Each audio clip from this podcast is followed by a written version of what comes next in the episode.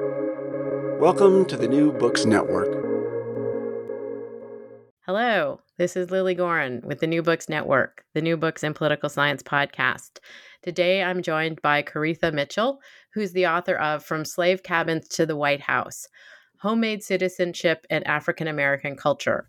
This book was just published by the University of Illinois Press, and it is a fascinating, beautiful book exploring our understanding of citizenship as well as how that is connected to African African American life on this continent for the last 400 years but I'm going to let Koritha tell us a bit about that. I'd like to welcome Koritha Mitchell to the New Books podcast and ask her to tell us a little bit about herself and how she came to this particular project. Hi, Koritha.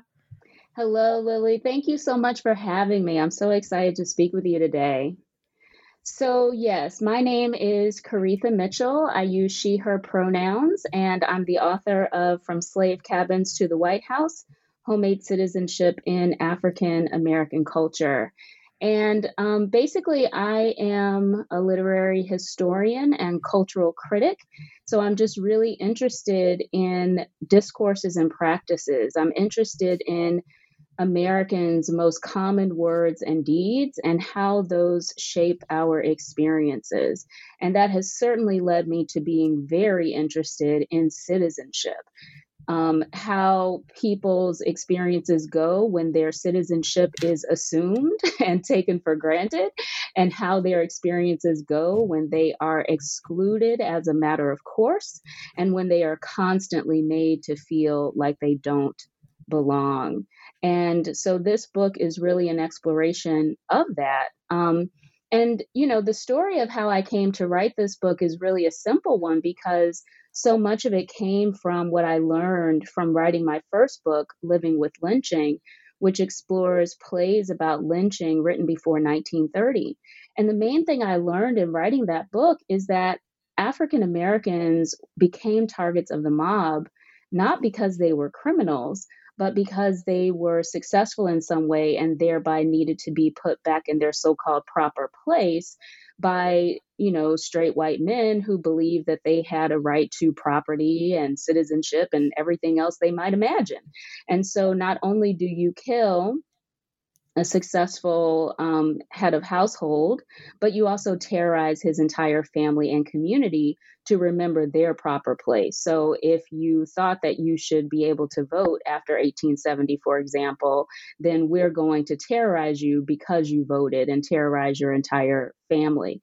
So because I learned that Black people became targets of the mob because they were successful in some way and thereby needed to be put back in their proper place. I wanted to explore what it would mean to read African American literature and art with that knowledge. In other words, if African Americans knew that they were targeted because they were successful, and again, studying lynching plays showed me that that's something that African Americans absolutely knew. if they understood that they were targeted for their success, then what would that mean for how we should be reading African American literature and art? I think it means that we have to read it through the lens of success because if they know that they'll be targeted for success, the question becomes how do they continue to be so invested in success themselves and so invested in helping their community members stay invested in pursuing success? And so, what From Slave Cabins to the White House essentially does is it offers a reading practice, it offers a way of looking at the literature and art through the lens of success and how does that change your reading of these texts and my book just offers basically case studies of what that means to read through the lens of success from the slavery era on up to Michelle Obama and her public persona as First Lady. I take seriously her public persona as First Lady in terms of reading her decisions about hair, clothes, bodily presentation, how she decorated the White House. So, from slave cabins to the White House, reading canonical Black women's texts through the lens of success. And and uh, very specifically, you make note that this is about the the black women um, and that the the sort of embodiment of an understanding of this kind of success and citizenship from a perspective of the black woman as opposed to necessarily black men, um, although they are also embedded in the discussion. Um, but I wanted you to talk a little bit about the sort of trajectory that I I saw throughout this this wonderful book, um, discussing how African American women were the house slaves, the housekeepers, but not the homemakers. Yeah, thank you so much for that. I mean, I guess the first thing you have me thinking about is choosing Black women as the lens for looking at success and why that's so important, right? And of course, that is crucial to me because, as Kimberly Crenshaw has taught us, um, when you examine people who live at the intersection of more than one oppression, you gain insights that help you understand those who um, live at intersections with less traffic. So to look at Black women is to recognize how do they create their strategies of perseverance while they're facing both racism and sexism? And so looking at Black women becomes crucial from this standpoint. But you're absolutely right to look at the fact that in the United States, Black women have been house slaves and sometimes accepted as housekeepers, but never recognized as homemakers. And the reason that becomes important to me is, first of all, it demonstrates that intersection of racism and sexism together. Um, but also, it became important for this exploration because it is so clear once you start looking through the lens of success, that Black women have succeeded at being homemakers, but their success at being homemakers is the reason that they are attacked. And so part of what happens when you read through the lens of success is that you see that it's not about their journey to become homemakers so much as it's a journey toward having their homemaking success be respected rather than attacked. So, one way I can make that concrete for your listeners is just to think in terms of the way that in the slavery era, you know, I use incidents in the life of, as a, of a slave girl as one of the early examples. And what happens is it's clear that Linda Brent, as the persona for Harriet Jacobs, Linda Brent has very clear ideas about what it means to be a homemaker, and she is marching toward that definition of success. And every time she goes in the direction of it, she gets opposed with aggression. And so there's a way in which part of what we have to recognize is that Black women have these definitions of success, and whenever they resemble what white people deem to be their um, deemed to be something that only they should enjoy, then those become even more um, intense sites of violence. But even when Black women achieve a kind of homemaking that doesn't look traditional, they're attacked. So, part of what taking seriously house slaves, housekeepers, homemakers does is it allows us to see both the way that Black women have achieved being homemakers in ways that look traditional and ways that don't look so traditional. Because the truth is, this journey has shown me that African Americans are a lot more invested in nurturing intimate bonds than they are in having household configurations that look a particular way. But all of their achievements are attacked. And if we can start to focus on success, I think we can start to see that in some cases, um, you know, they have an achievement that we're not recognizing simply because the erasure of that achievement is part of the violence of US citizenship. And that erasure is one of the aspects that you both introduce at the beginning of the book and then you talk about it throughout in terms of understanding how the narrative around Black women as homemakers has been so completely othered um, and and sort of taken away in a certain sense by all of these stereotypes. Um, yeah. And, and you bring it up as well, obviously, in terms of um, the last section with regard to Michelle Obama.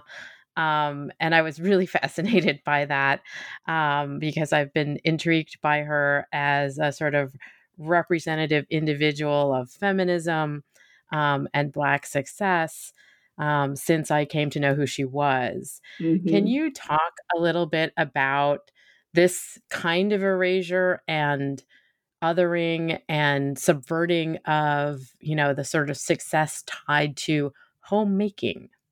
Yeah, and it's such a crucial, thank you for that question because it's so crucial. And I think that, you know, American culture is designed to not only do the erasing of the traditionally defined success of Black women, but also to make us completely um, unaware of it. like we're not even supposed to notice that it's being erased because we're so taught that it doesn't exist at all, right?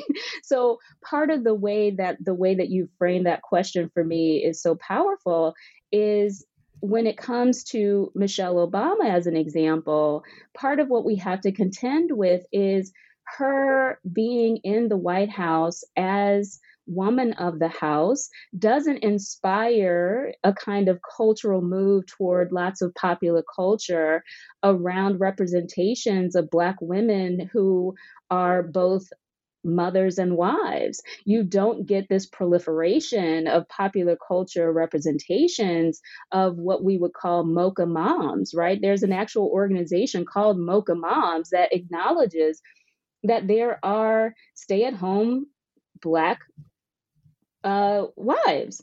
But Michelle Obama's prominence doesn't lead to a whole slate of representations of mocha moms. Instead, we respond to that moment of her being in the national eye with this unavoidable explosion around the help. You have The Help as a novel in 2009 and The Help as a movie in 2011. And all along the way, you have The Help in terms of cookware, cookbooks. I mean, it's just this entire explosion that you couldn't avoid seeing if you try because I am someone who will try to avoid seeing it, okay? but you can't avoid it. So here we are with a Black woman in the White House for the first time as something other than a servant, but you don't have American culture respond with representations of Black women who are both mothers and wives. Instead, you have this explosion of representation of them as the help, as maids in the 1960s. And to my mind, this is a parallel move to what happens in the 1890s when you have this explosion of representations of the Black mammy. So in the 1890s, Black women are removed from enslaved labor, but that ends up becoming the moment in the 1890s where seeing them put back in slave labor becomes this wonderful thing that we should do and have, you know, the proliferation of the mammy figure, um, Aunt Jemima, like all of those kinds of representations get a new life. And it's precisely because American culture wants to remind Black women, in this case, of their so called proper place. They should be in slave labor, even if it's the 1890s, they should be housekeepers. Even if it's 2009, but they should never be homemakers, even as you have Michelle Obama in the White House.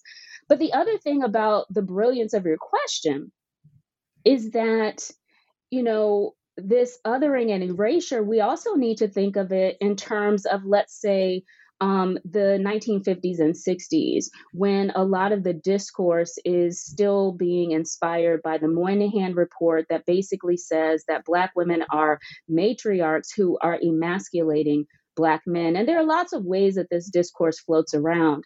But what's important for my purposes in this book is to think about the way that if you are a Black woman in the 50s, 60s, 70s, and you are in a traditionally defined heteronormative nuclear family, and you are literally the embodiment of what the nation says it respects in terms of being that, you know, submissive wife and mother, even if you are living up to that image, you are still absolutely erased because depictions of Black families as pathological and of you as a matriarch or later of you as a welfare queen, those representations are constantly going to erase your very existence. It doesn't matter that you actually exist in the configuration that the nation claims it respects. The nation is constantly erasing your existence in its mainstream culture, in its every representation of Black family life. So, to me, that's the other way that really taking seriously Black success allows us to see what American culture is geared to do. It's geared to erase the truth of those, even when um, those Black families live up to what the nation claims it respects. That was one of the mo- most interesting points that you wove through this in terms of really thinking about how, as you say, that African Americans kind of embrace this heteronormative nuclear family as a kind of structure of success in America. And they did it, and they didn't exist. Yeah. Um, and I was sort of stunned. And then I was like, yeah, that's pretty much what history and popular culture has told me. Mm-hmm. Uh, and it, it is, you know, it is kind of amazing to think about that in terms of your research and what you're talking about here. Um, but it, it is a, a really important and and sizable point in terms of understanding what you're calling sort of the politics of representation that we're seeing through these various, as you call them, canonical texts. So I'd like to bring you to some of these texts um, beyond Michelle Obama as text. Mm-hmm. Um, that you use to sort of reflect some of these concepts of, you know, sort of where we see um, Black women as trying to make citizenship as you say, homemade citizenship, but also where the struggle really is in terms of violence and and how that complicates success. Sure. So one thing I'll do though is back up just really quickly sure. with um, what I think is so important about kind of your summary just now about um, here you have these black figures that embody what the nation says it respects and then american culture makes sure that they don't exist in american culture. And i think that part of what was so powerful for me with grappling with that reality as i saw it laid out again and again over the course of the study was the way that these canonical texts are invested in showing us the violence of that move. But i also think that when they show us the violence of the move of erasing even those who live up to what the nation says it re- respects, part of what showing that violence does is it gestures toward how much people who understand that violence against those who conform in every way, if you understand that conforming in every way will bring violence to you, then how much more do you see the value of, for example, queer intimacies? You can't help but see the value of queer intimacies and the way that queer intimacies are attacked too, because you see that even those who conform are attacked. So then it makes even more sense to you to understand the range of violence that Black people are, are going to be subjected to, that it's because of who they are rather than the behaviors, right? So basically, when you understand that being the embodiment of heteronormativity doesn't save you, then it gives you even more reason to be in solidarity with your queer brothers and sisters and siblings because you understand that it's not behavior that's being recognized as US citizenship and as a right to belong. It's not behavior, it's all based on demographic. And that makes you even more invested, I think, in being in solidarity. At least that's certainly what this study did for me. It made that even more um, clear why we need to invest there. But in terms of the text, I mean, as I said, I begin with Incidents in the Life of a Slave Girl, 1861, and in that same chapter, looking at Elizabeth Keckley's Behind the Scenes, or 30 Years a Slave and Four Years in the White House, which reflects the fact that Keckley is um, Abraham Lincoln's wife, wife's dressmaker. And so in that first chapter, we move from um, slave cabins to the White House. And I go each decade after that looking at other canonical texts. So, for example, um, Iola Leroy, um, by Frances Harper and Contending Forces by Pauline Hopkins. Those are 1892 and 1900. So it's kind of a chapter about Black domestic romance and looking at success there. And then into the new Negro era with um, Nella Larsen's Quicksand and Zora Neale Hurston's Their Eyes Were Watching God. And, you know, to my mind, part of what's important about these canonical texts is that when you look at them through the lens of achievement, part of what you see is how these texts are talking about how Black communities are defining achievement. And so part of what happens is in the 1890s and early 1900s, you see that these texts are showing the way that achievement is being defined around the Black mother and how the Black mother as a figure wanting rights for Black mothers ends up being the way that you struggle for political legitimacy. But when you transition into the 1920s and 30s, what you find is that the Black mother is being put on the back burner for defining the community's success. And instead, the community is starting to gauge its success based on the male worker. And so part of what happens in looking at success as a lens is that we get to see from chapter to chapter the way that these Black woman authors are intervening in a community conversation that's defining success. And very often, what they do is they show how the community's kind of dominant definition of success sometimes isn't creating enough space for Black women in particular. Am I going in the right direction in terms of answering yes. your question? Yeah, but I did because you you brought it up, and I have it listed in my questions that I wanted to ask you about. Um, is this idea of the community conversation, which you also thread through the book and the discussions and the analysis in terms of something that Black Americans over the course of 400 years have been having um, that is also sort of done outside of you know white people watching shall we say mm-hmm. um, and i would really love for you to define what you mean by this community conversation and how it figures into this discussion also of success and achievement Oh, what a beautiful question. Yeah. So for me, community conversation is really a methodology, right? I, I'm thinking of community conversation I'm thinking of Black culture more generally um, as being produced by this community conversation. And it includes literally everything. it includes words and deeds, but it also includes gestures, facial expression, right? So when I say community conversation in the text, I'm talking about something that's all encompassing, that is about how do we define well being um, and how do we define the community? And so, part of what I'm arguing in the book is that the community conversation is literally what makes us a community. And because I believe that Black culture is created by this community conversation that's actually always been geared towards success, part of what we start to understand is that success is always debated.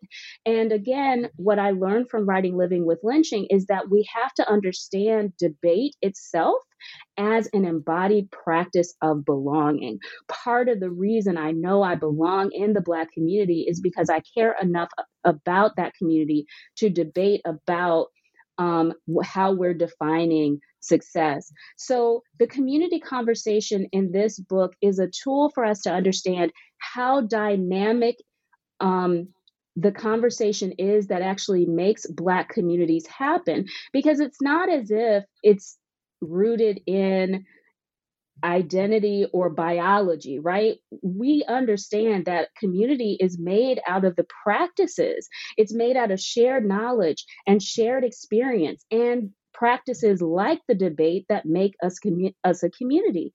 But what I'm invested in is if we really understand what it has taken Africans and descendants of Africans in the United States, what it has taken for us to survive and thrive, if we understand what it's taken, we understand that it's taken a focus on success despite how much you're attacked for that success. So, as I study these canonical texts, I'm looking at them as just one small segment of a larger, more dynamic community conversation. But if we use this cultural production as a lens to look at the community conversation, which is much bigger, we start to understand the kinds of contours that conversation has had over time. And again, because it is the practice of debating that has made Black people a community, despite all of our differences of experience and background and economics. I mean, any difference you can name, there is that difference in Black communities. But we can we cohere as a community through our investment in practices, including practices like debate.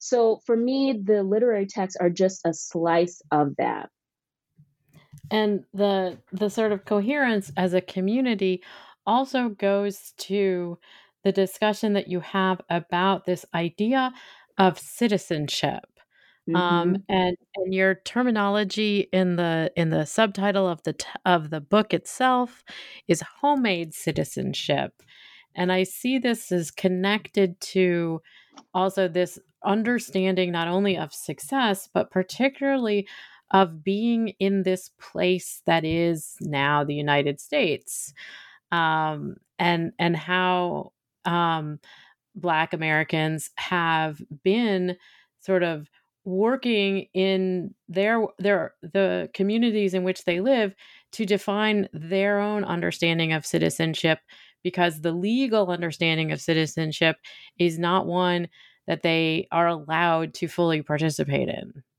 Absolutely. Thank you for that. I mean, so homemade citizenship is such a crucial concept for me because you know we we believe that we're operating with this social contract idea right you um, submit to um, a government that will protect your person and your property but Black people can conform and submit and obey the law and do everything the nation says it's going to respect. They can do all of that and still not be able to take for granted the protection of their person or their property. And so, part of what homemade citizenship means then is that, you know, if, if we're comparing kind of a a box cake versus a from scratch cake, right? um, the box cake would mean that I could at least take safety for granted for my citizenship. But Black people can't even take safety for granted. So, how could I possibly have this box cake citizenship? No, no, no, no. Mine has got to be from scratch. I can't even take safety for granted. So for me, what homemade citizenship is about is it's about allowing us to have a language to understand that even when Black people seem to be conforming in every way in their march toward um, success, it can't be that they believe in something as straightforward as the American dream. It can't be that because they know that whenever they achieve anything like the American dream or anything that resembles what white people believe belongs only to them, anytime Black people achieve that, it makes them a target. So if Black people know that, then the things that they do can't simply be about this framework of American citizenship, US citizenship, polit- political um, recognition. It can't just be about civic inclusion it's got to be about something else. And so to me, homemade citizenship gestures toward that something else that is about belonging. Because, I mean, as a straightforward definition, I define homemade citizenship as this deep sense of success and belonging that doesn't rely on mainstream recognition or civic inclusion. So, what I'm after there is something like belonging that is a little bit more amorphous. But part of what's important about it is that it necessarily has to do with an authority beyond the nation state.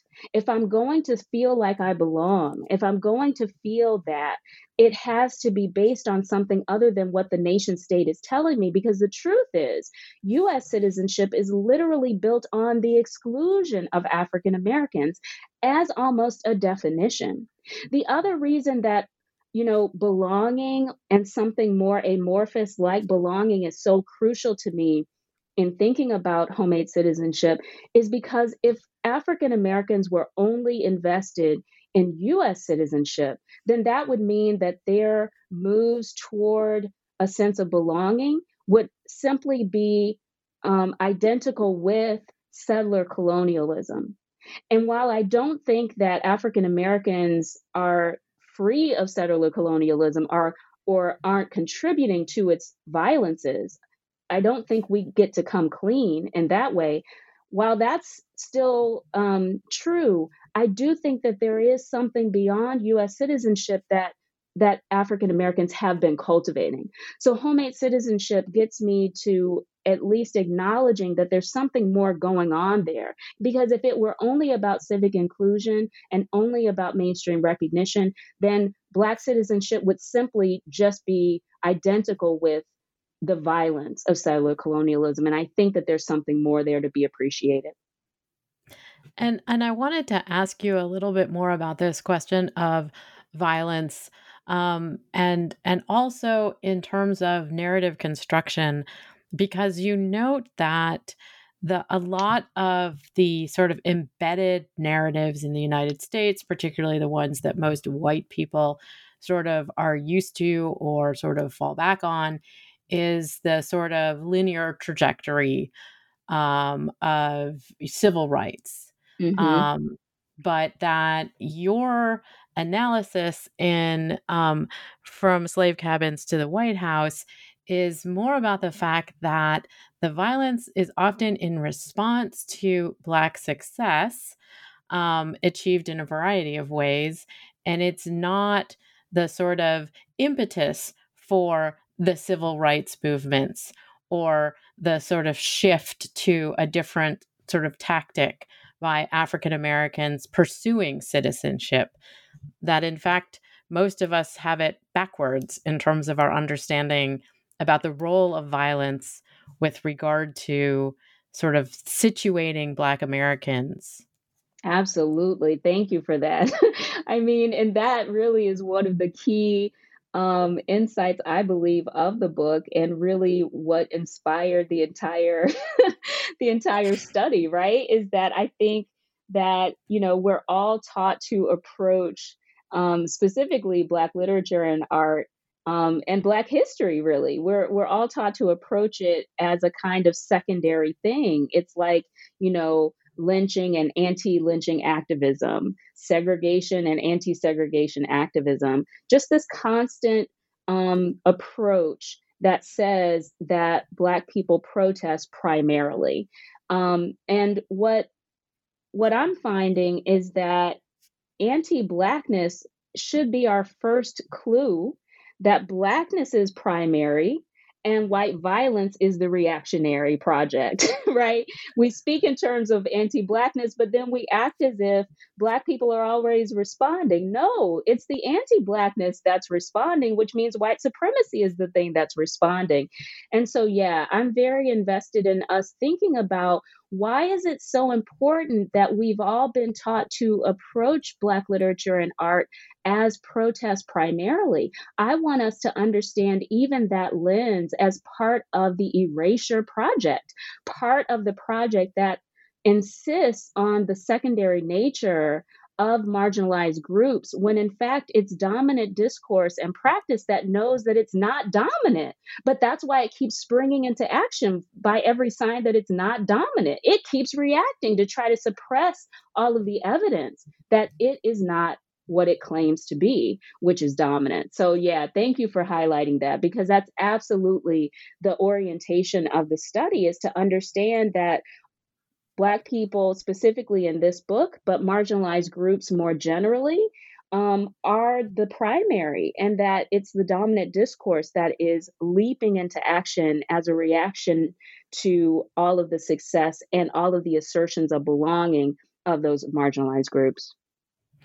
And and in that regard, I, I would love to circle back to um, a couple more of the case studies that you outline in the book in terms of the literature and art that is, in fact, reflecting Black success during the 20th century. Um, you talked a little bit about Zora Neale Hurston um, and and sort of where the the sort of narrative stories and literature were moving in terms of the early part of the 20th century. But could you give us a couple more examples of the literature that you're reading, um, some of this success narrative within? Absolutely. Thank you. Um, and so I basically spoke about chapter one, two, and three at the beginning. And then with chapter four, I'm looking at canonical dramas. So Lorraine Hansberry's A Raisin in the Sun and Alice Childress's Wine in the Wilderness. And part of what's important there is we think of Raisin in the Sun eh, as a civil rights play and as a move toward um, refusing segregation. But in fact, when we look through the lens of success, what we find is that there is an intense debate happening in the younger household about how to define success. And when you take that debate seriously, you start to see the way that Beneatha, as a young single Black woman, really represents a pan African definition of success, a feminist definition of success um, that we don't notice if we're not looking for how success is being defined. And a similar thing happens in Childress's Wine in the Wilderness. Again, you have a single Black woman in the character of Tommy, and she is very much offering a critique of the Black power movement ideology, the Black is beautiful movement as it's being articulated at the time to kind of elevate um, the natural as a hairstyle that Black women in particular will be able to show you whether the success, whether the race is having success because if they have not been brainwashed, they will wear their hair in a short natural afro. And Tommy, as a single Black woman, ends up offering a, a, a, serious critique in which she basically suggests that if the way that I look as a woman matters to you more than my thinking, then is it so different from the 1920s when the pedestal was given to Black women who straightened their hair?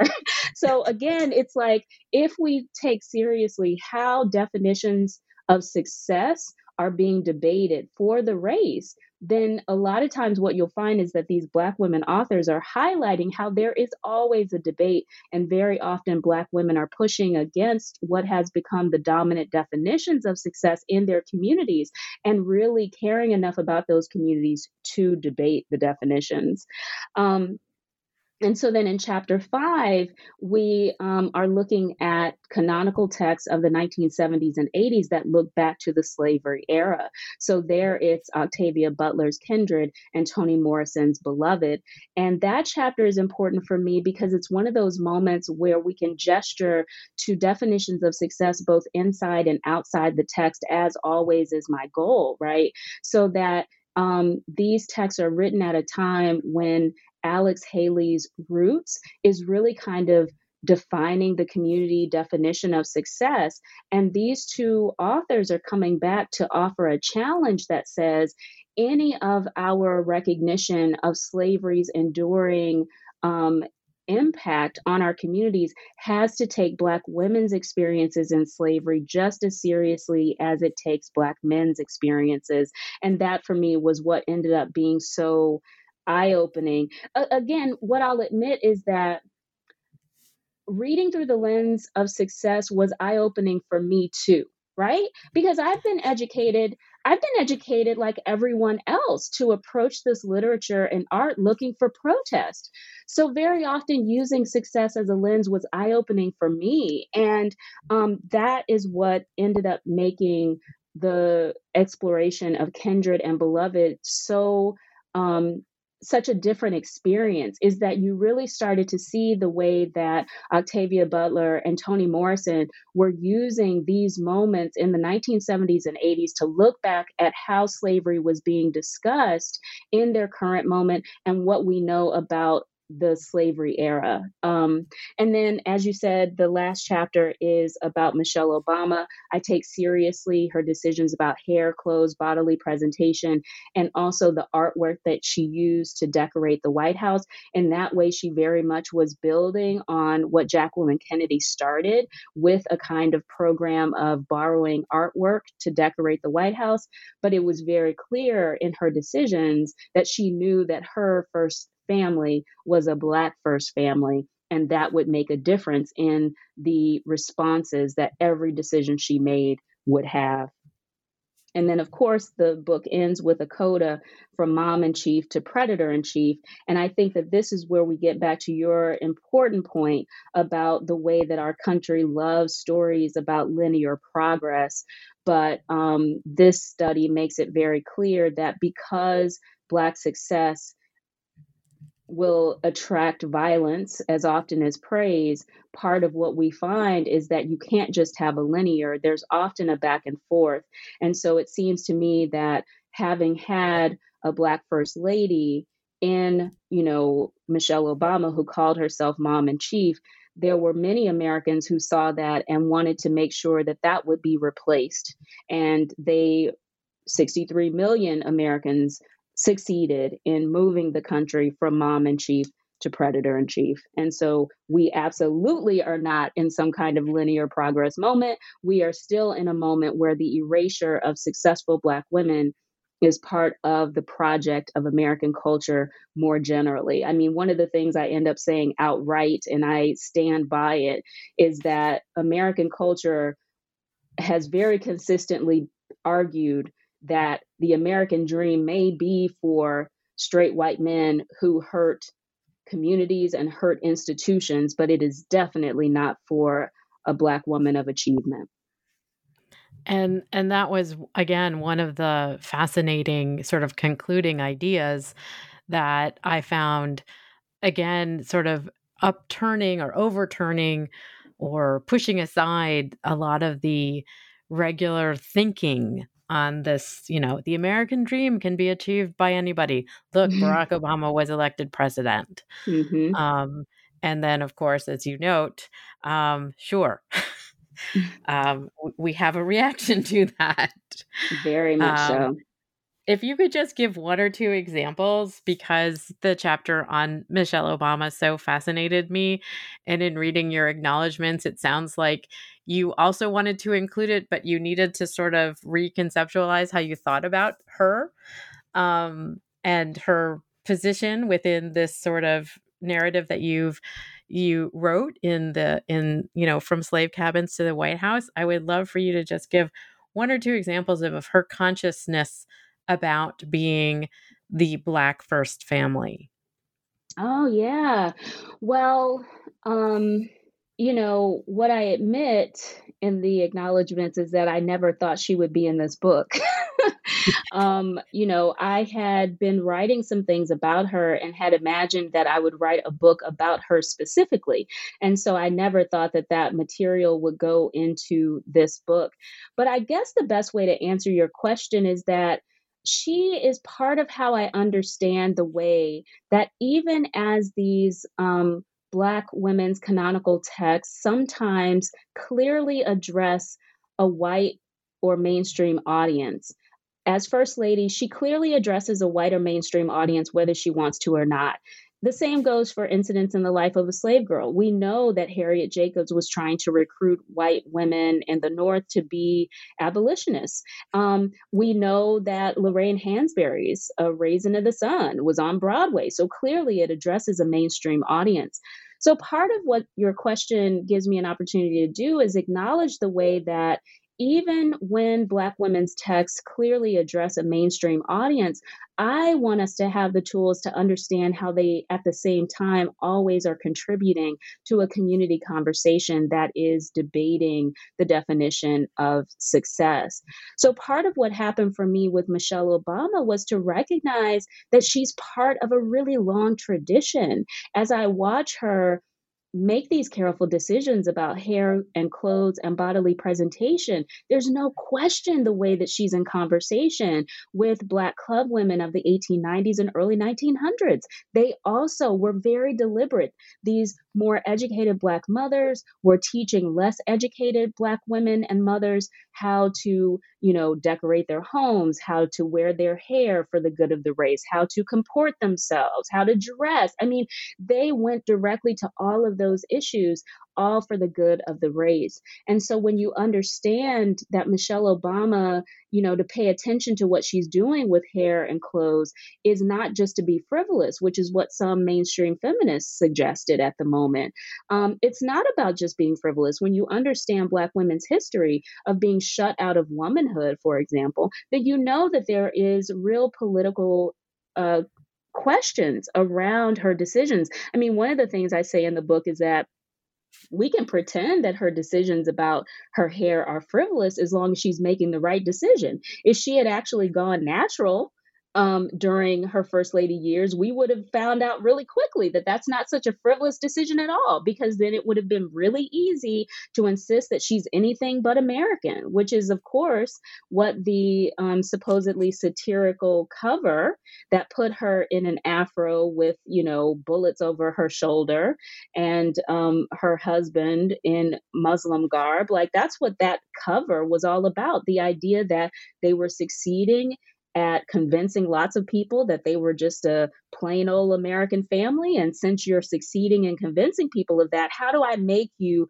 seem completely anything but American? And so, if she had made different decisions about how to style her hair while being First Lady, then that would have been even easier to do. Um, the argument I make about her clothes is how remarkable it was for her to continue to present herself as basically a J. Crew mom and appeal to the middle class, even as she's first lady. But the fact that she succeeded in doing that is a real um, picture of just how much labor is going into her very deliberate construction of that text of her public persona. So those are a, a couple ways that, that that plays out. And and again, this is a really interesting chapter. I I have I wrote a long time ago about the way that both Barack and Michelle were commodified um, upon sort of their entry into politics. And this is, you know, another dimension of sort of understanding the complicated decisions that they both had to make about how they present to the public. Absolutely. Um, and and uh, this is such a a wonderful and and deeply analytical book. I really really enjoyed reading it. So I'm going to ask you, Koritha, what are you working on now? Ooh. Well,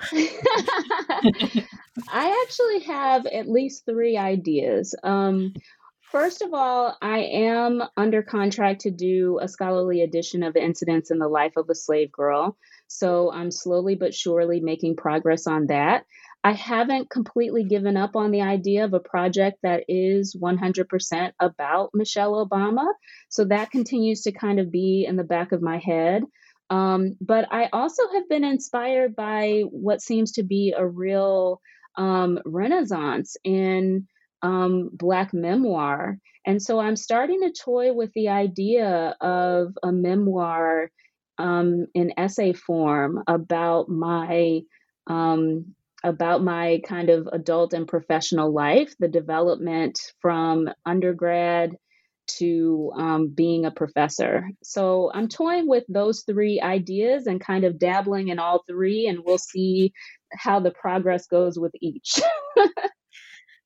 Well, when one of them hits fruition, I hope that you'll come back and talk to me about it on the New Books podcast. Thank you so much. I so appreciate it, Lily. This was such a pleasure. It's my pleasure to have you on today. I'd like to thank Koritha Mitchell for joining me to talk about From Slave Cabins to the White House Homemade Citizenship and African American Culture.